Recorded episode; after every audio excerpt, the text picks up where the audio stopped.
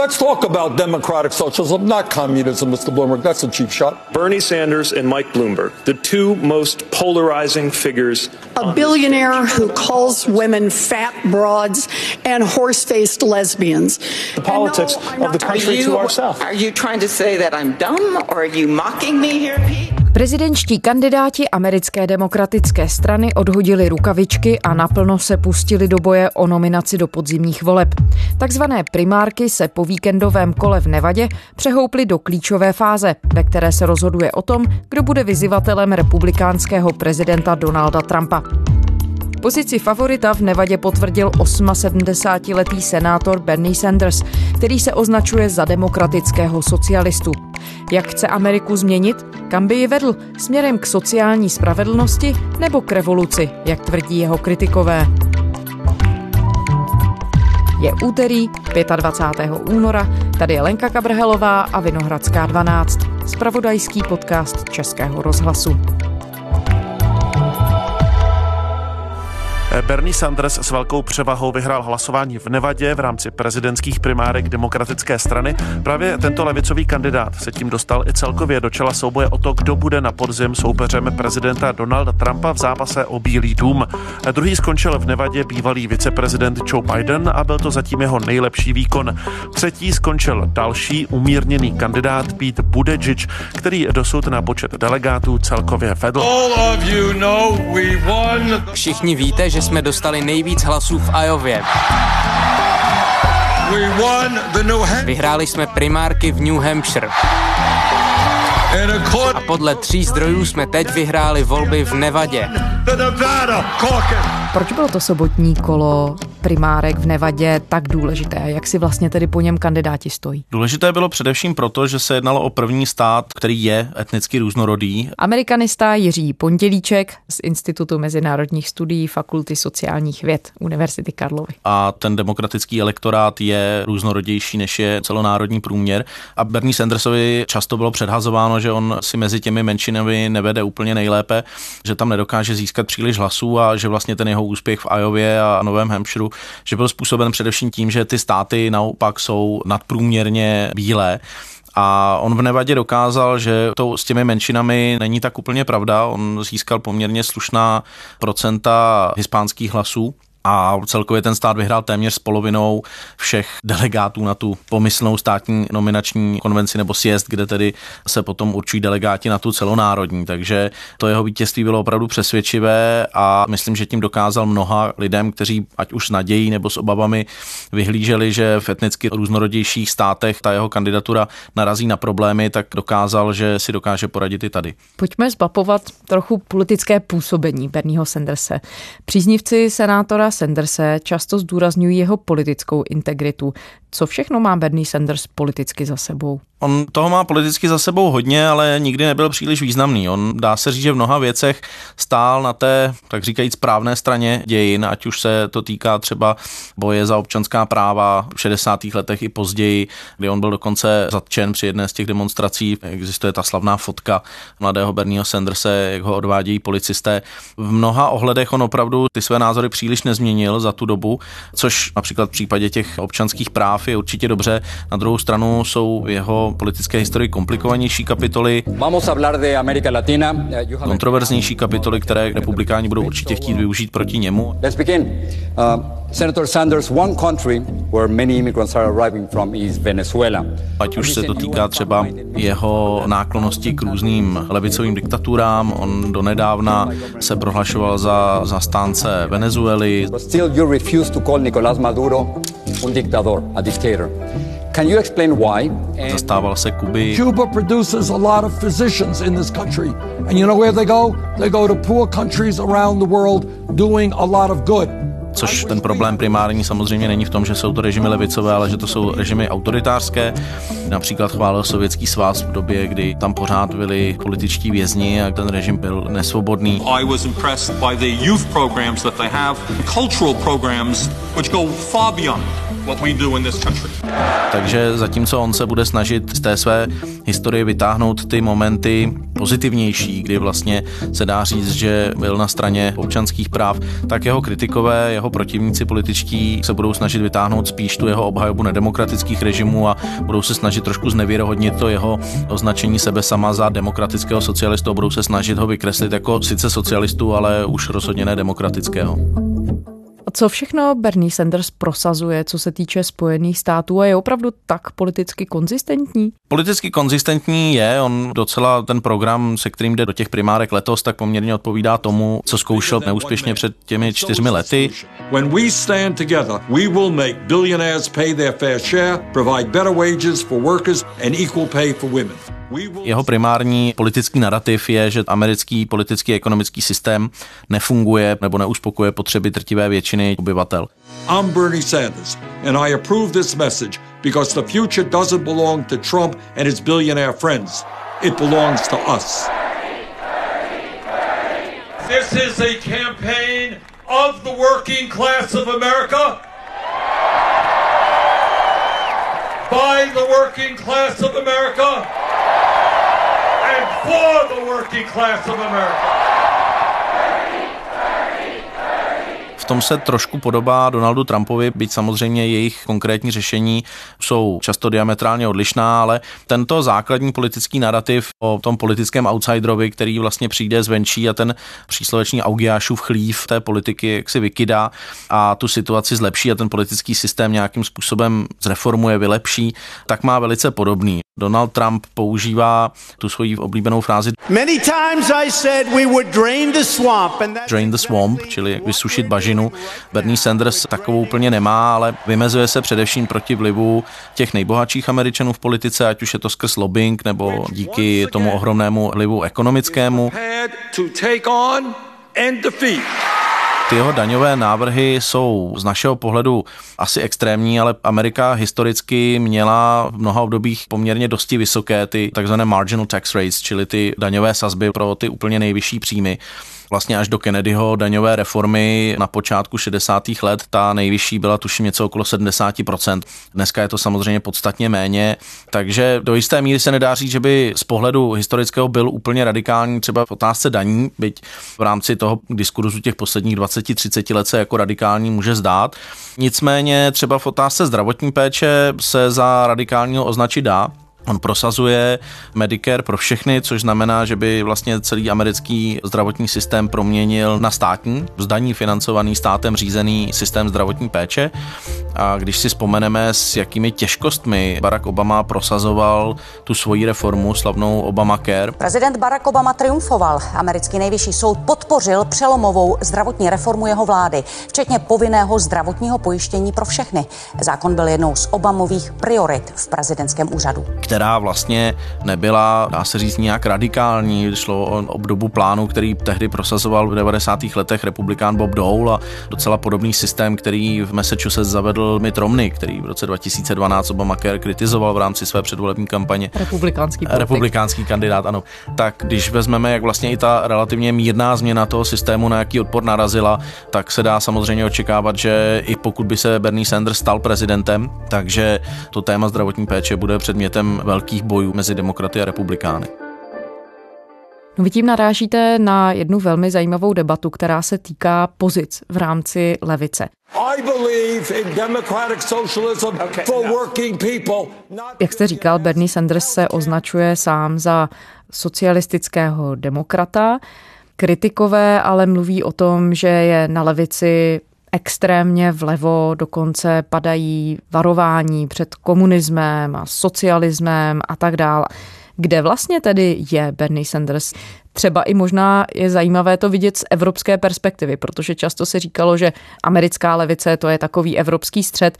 Platí tohle ještě? to platí o demokratech jako takových, o celé straně, o té části, která je nakloněná Bernie Sandersovi, bych to úplně neřekl. Jemu se podařilo využít toho, že ta nastupující generace a dá se říct, v tom anglosaském světě to platí i pro Británii, že ta nastupující generace je výrazně levicovější než všechny ty předcházející generace a i v roce 2016 i teď to jádro jeho podpory tvoří právě mladí voliči, mladí aktivisté, čili rozhodně je to, nechci říct úplně extrémně, ale radikálně levicová platforma v té jeho straně. Byť, jak jsem říkal, například otázce toho zdanění se nedá říct, že by šlo o něco, co by historicky v Americe nefungovalo. Tam spíš ty obavy směřují, a teď se nebudu bavit o nějaké kampani, že ho lidé označují za komunistů, ale ty obavy, které považuji za určitě daleko víc oprávněné, směřují právě k tomu, že on nedokázal se přimět k tomu, aby kritizoval některé levicové autoritářské režimy. To znamená, že potom ta levicová politika nebo ten socialismus, v tom sousloví demokratický socialismus, pro něj může být důležitější než to slovo demokratický. A že v případě, že by tedy si bylo nutno vybrat, jestli tedy demokraticky prosadit socialismus, anebo se pokusit socialistické plány prosadit více autoritářskou cestou nebo neúplně demokratickou cestou, takže by si klidně vybral i jí. Dá se v tuhle chvíli tedy nějak charakterizovat to pole Sandersových příznivců? Kdo to je? Pokud mluvíme o těch, kteří ho volili, tak to už teď rozhodně začíná být širší a to Nevada prokázala, že ten jeho appeal nebo ta schopnost oslovit voliče se poměrně dramaticky rozšířila po těch prvních primárkách. Nicméně ta základna jeho podpory tu tvoří především mladí a především bílí, levicově orientovaní aktivisté. Takže dá se říct, že ano, že on je na levici té strany demokratické. Ostatně on dlouhou dobu byl vlastně nezávislý. Jako demokrat v Senátu začal figurovat vlastně až když se chtěl ucházet o nominaci v roce 2016. Thank you! Bernie Sanders, one of the leading contenders for the Democratic nomination. There is nothing that we cannot accomplish. A když jste mluvil o těch mladých voličích, tak dá se nějak vysvětlit to, že 78-letý Sanders, opravdu dlouholetý politik, který, i když se vymezuje vůči establishmentu, tak je jeho jasnou součástí dokáže mobilizovat mladé americké voliče? No, protože jim nabízí to, co oni asi žádají. Už jsem mluvil o tom, že ta současná generace je vlastně nejlevicovější za určitě posledních minimálně 70 let, nebo tady od druhé světové války. Takže ten program, který on vlastně nabízí celoživotně, prostě teď začíná být populární a těm lidem zřejmě příliš nevadí, že ho reprezentuje právě starý harcovník Bernie Sanders. Podobně tomu bylo s Jeremy Corbynem v Británii, který taky není žádný mladík, taky zasloužilý politik. V rámci lejbristické strany to jeho postavení bylo víceméně marginální. On byl jeden z těch takzvaných backbenchers, čili poslanců sedících v zadních lavicích. Často hlasoval i v rozporu s tím, co chtěla lejbristická vláda třeba. Takže byl, dá se říct, ve své straně rebelem. A i to bylo součástí té jeho přitažlivosti pro mladé voliče. A myslím, že i v případě Bernieho Sandersa to tam můžeme pozorovat, že vlastně on byl nezávislý, on demokratem se stal, až když se tedy rozhodl, jak on sám říká, reformovat demokrat demokratickou stranu a ta image nějakého rebela nebo člověka, co si jde vlastní cestou celý svůj život a je za ním ten jeho vlastní silný příběh, tak mu může u těch mladých voličů pomáhat. Thank you, New Hampshire! Americká veřejnost začala v souvislosti s částí příznivců Bernieho Sandersa používat termín Bernie Brothers nebo Bernie Bros. Kdo to jsou? Kdo jsou Bernieho chlapci? Ten termín se objevil už v roce 2016. Nejdřív byl používaný pozitivně, dá se říct spíše. Nicméně Hillary Clintonová a lidé z její kampaně a její podporovatelé a dobrovolníci, kteří se nacházeli v terénu, to čím dál tím víc začali používat negativně s tím, že vlastně je to okruh mladých, byť levicově orientovaných mužů, mezi nimiž ale panuje poměrně silná misogynie a toxická maskulinita a oni vlastně daleko nevýběravěji útočí na jeho protikandidátky než na protikandidáty. Ono to možná bylo výraznější v těch minulých primárkách, kdy se celkem brzo ukázali jako hlavní kandidáti Hillary Clintonová a Bernie Sanders, než dnes, kdy vlastně to pole jeho protikandidátů a protikandidátek je více roztříštěné. Výraznější ženy tam jsou v tuto chvíli dvě, Elizabeth Warrenová, která ovšem s ním v mnoha věcech souzní, teď v té debatě před Nevadou na něj v podstatě vůbec neútočila a Amy Klobučár, která je teda spíš z těch umírněných, ale ta její čísla v průzkumech jsou někde okolo 7%, takže není za z těch nejvýraznějších. Nicméně objevují se tato obvinění stále. Teď jsem zrovna nedávno četl článek, který psala novinářka, která se veřejně někde vyjádřila proti kandidatuře Bernieho Sandersa, nebo respektive řekla, že ho nebude podporovat z mnoha důvodů a popisovala tam potom, jaká byla reakce, že jí podělili stovky nenávistných mailů plných právě mizogyních narážek s tím, že tam byly i výhrušky znásilněním a nebo věty o tom, že by si třeba zasloužila být znásilněna a tak dále. A já myslím, že to jenom ukazuje, že mizogynie, respektive hluboce zakořeněný despekt vůči ženám a představa o tom, že to jejich postavení má být podřízené, není prostě jenom věcí jedné strany.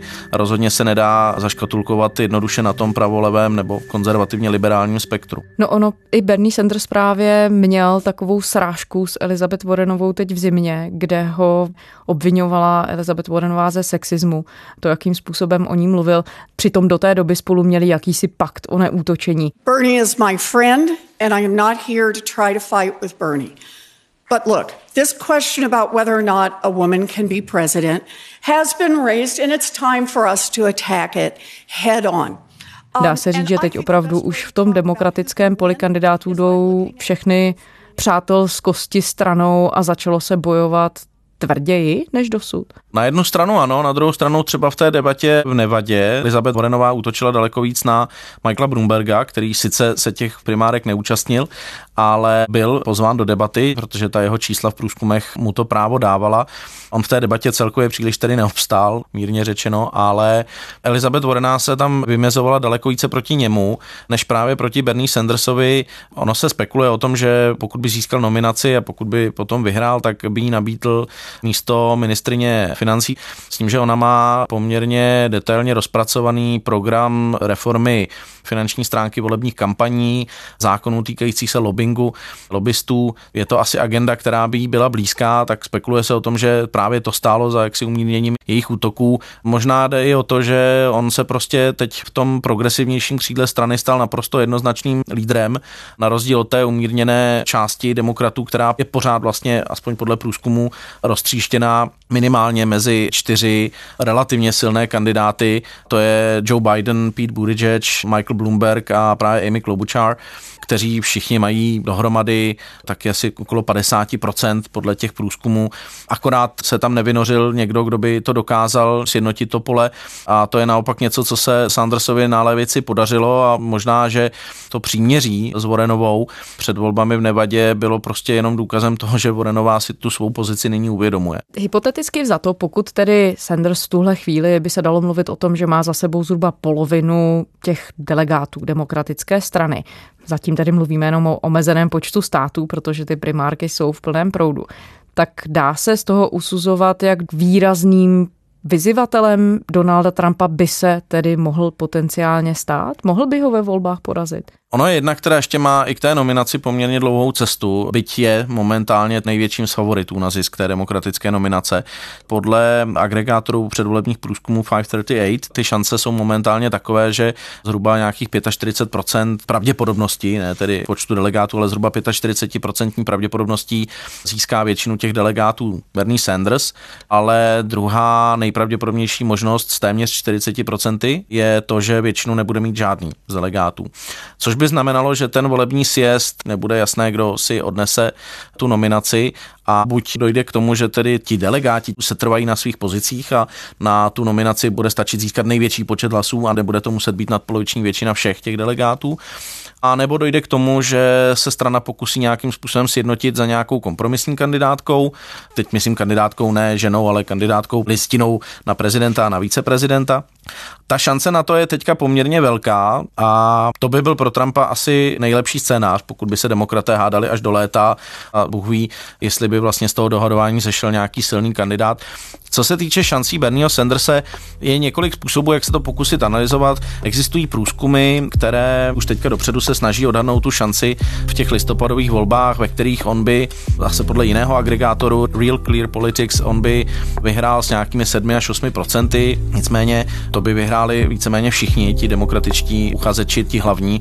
Joe Biden je na tom docela podobně, Michael Bloomberg o něco hůře, ale pořád myslím asi o 3-4% by podle těchto průzkumů Trumpa porážel. Jenže průzkumy takhle dlouho před volbami samozřejmě jsou krajně nespolehlivé. Zmiňovali jsme věk Bernieho Sanderse, 78 let. Může to sehrát důležitou roli v té debatě a vůbec i ve snaze o získání stranické nominace? Sanders tuhle chvíli odmítal zveřejnit lékařské záznamy. Před pár týdny, jak proniklo, nakonec na veřejnost prodělal infarkt. Tak jak velký handicap pro něj jeho věk, zdravotní stav může být? Zatím se zdá, že u demokratických voličů to handicap není, právě i s ohledem na to, co jste tady zmiňovala, na ten prodělaný infarkt, na to, že on vlastně odmítá zveřejnit detaily o svém zdravotním stavu a voličům to zatím zjevně nevadí, těm demokratickým. Jestli to bude vadit i republikánským voličům nebo voličům celkově, těm středovým voličům, těm nezávislým takzvaně, to je velká otázka, na kterou si troufnu říct, že v současné chvíli nikdo odpověď úplně nezná. Donald Trump vlastně svoji lékařskou zprávu taky nikdy nezveřejnil, tam se o jeho zdravotním stavu také spekuluje, především s ohledem na jeho nadváhu a přiznanou neúplně ideální životosprávu a konzumaci jídel z fast foodů. Nicméně zdá se, že to zdraví voliči až tolik neřeší. Americké prezidentské primárky demokratické strany pokračují v Nevadě. Těsně před hlasováním zveřejnil deník Washington Post zprávu, podle které Sanders dostal od státních představitelů informaci, že se mu v primárkách snaží pomoci Rusko. Sanders to nepotvrdil, ale v následném prohlášení Moskvě obecně vzkázal, ať se drží stranou od amerických voleb a prezidenta Putina nazval autokratickým lumpem, který se snaží zničit demokracii. Před pár dny americké úřady senátora Sanderse upozornili na to, že se mu v kampani snaží pomoci Rusko.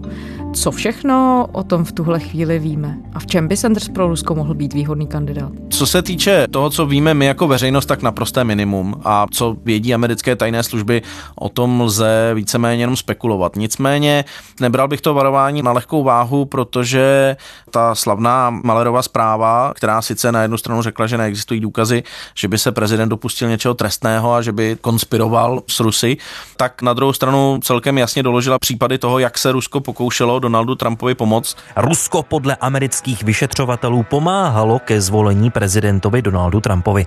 Speciální tým vedený Robertem Malerem ale na základě dostupných důkazů nikoho z Trumpova týmu nechce trestně stíhat za konspiraci s Rusy. Rusko systematicky ovlivňovalo americké prezidentské volby v roce 2016 s cílem pomoci Donaldu Trumpovi. Takový je jeden ze závěrů speciálního vyšetřovatele Roberta Malera. Trumpův tým o tom prý věděl a vítal to, ale nejsou důkazy o jeho aktivní a vědomé spolupráci s Moskvou, které... Bernie Sanders může být jejich favoritem v demokratických primárkách buď proto, že ho vnímají jako pro Donalda Trumpa slabého kandidáta. Ono totiž součástí té zprávy, kterou tedy nejenom, že informovali kampaň Bernieho Sandersa, ale oni vlastně informovali i příslušný výbor sněmovny, takže Rusko usiluje o znovu zvolení Donalda Trumpa, aspoň tedy podle amerických tajných služeb. Takže v tom případě by to mohlo být proto, že Bernieho Sandersa vnímají jako jaksi nejsnáze porazitelného kandidáta. A nebo by to mohlo být i proto, že Bernie Sanders mnoha věcech, co se týče zahraniční politiky, s izolacionismem Donalda Trumpa vlastně souzní. On už v roce 2016 volal potom, aby Amerika jaksi omezila výdaje na zbrojení, omezila svoje aktivity po světě a ty peníze ušetřené investovala především tedy na domácí půdě právě do sociálních programů. Takže z jejich pohledu dokonce to může být win-win, že pokud Bernie Sanders získá nominaci, tak s největší pravděpodobností, to může být jejich logika, neříkám, že to tak je, s největší pravděpodobností Donalda Trumpa neporazí a oni tedy budou mít v Bílém domě dále někoho, koho chtějí. A nebo Donalda Trumpa porazí, ale vlastně zároveň v mnoha ohledech pro ně bude také velice přijatelným prezidentem, protože je potom otázka, co se stane s americkou podporou NATO nebo Ukrajiny a dalších regionů. Tak teď nás vrátím vlastně zpátky ještě do toho procesu těch primárek, protože Bernie Sanders zatím tedy tu nominaci nezískal. Co je další důležitý milník v primárkách? Chystá se volební super úterý, první úterý v březnu. O čem vše může rozhodnout? Já bych se ještě troufnul zmínit před tím samotným superúterým budou primárky v Jižní Karolíně, které budou velice důležité. Asi ne, že by mohli Bernieho Sandersa připravit o jeho pozici favorita, ale budou klíčové především pro Joe Bidena, který v těch průzkumech v Jižní Karolíně velmi dlouho vedl. Jižní Karolína je stát, kde je většina populace, nebo aspoň těch demokratických voličů jsou afroameričané, což je demografická skupina, u které on si vede asi nejlépe. Takže se všeobecně ještě před měsícem, před EU by asi všichni očekávali jeho hladké vítězství. Nicméně teď v těch průzkumech to vypadá na poměrně vyrovnaný souboj právě s Bernie Sandersem. And together we are not only win here in Texas on Super Tuesday. We're gonna beat Trump in November. A pokud by Joe Biden nedokázal vyhrát ani Jižní Karolínu a naopak Bernie Sanders dokázal vyhrát v Jižní Karolíně, tak si myslím, že ne na 100%, ale že tedy se dá už opravdu říci, že buď se stane kandidátem, většinu delegátů získá Bernie Sanders, anebo nikdo pokud by se podařilo Joe Bidenovi vyhrát a ideálně pro něj s větším rozdílem než třeba jenom pár procentních bodů, tak by se mohl před tím volebním superuterým vrátit jaksi do toho souboje posílen a naopak by jeho šance mohly vzrůst. To volební superuterý potom může být pro a pravděpodobně bude pro některé ty kandidáty definitivní tečkou protože pokud prostě neuspějí, tak už nebude dále důvod tu kampaň protahovat. Očekávám, že třeba by svoji kandidaturu, respektive tu kampaň mohla ukončit právě Elizabeth Warrenová, protože se ukáže, že mezi těmi levicovými voliči už pro ní není místo. Bude zajímavé sledovat, kdo tu svoji snahu získat nominaci zdá mezi těmi progresivnějšími. Zatím to vypadá, že všichni vyčkávají alespoň do toho superúterý. Michael Bloomberg zvolil takovou strategii, že vlastně až do toho superúterý upřel všechny svoje síly. Vlastně v těch prvních státech často ani nebyl na těch volebních lístcích a buď ho tam voliči dopisovali, nebo to bylo ve státech, kde nemusí být registrován a příliš si tam neplatil třeba reklamy. On investoval opravdu do těch velkých států, Kalifornie, Texasu a tak dále, ke kterých se bude volit v rámci toho superúterý. A pokud nedosáhne nějakého výrazného úspěchu, tak bych řekl, že ta jeho kandidatura může skončit, protože pokud ani vlastně ten bod, na který se upíral kvůli kterému upozaděval ty první státy, mu nepřinese nějaké body, tak to asi nemá šanci.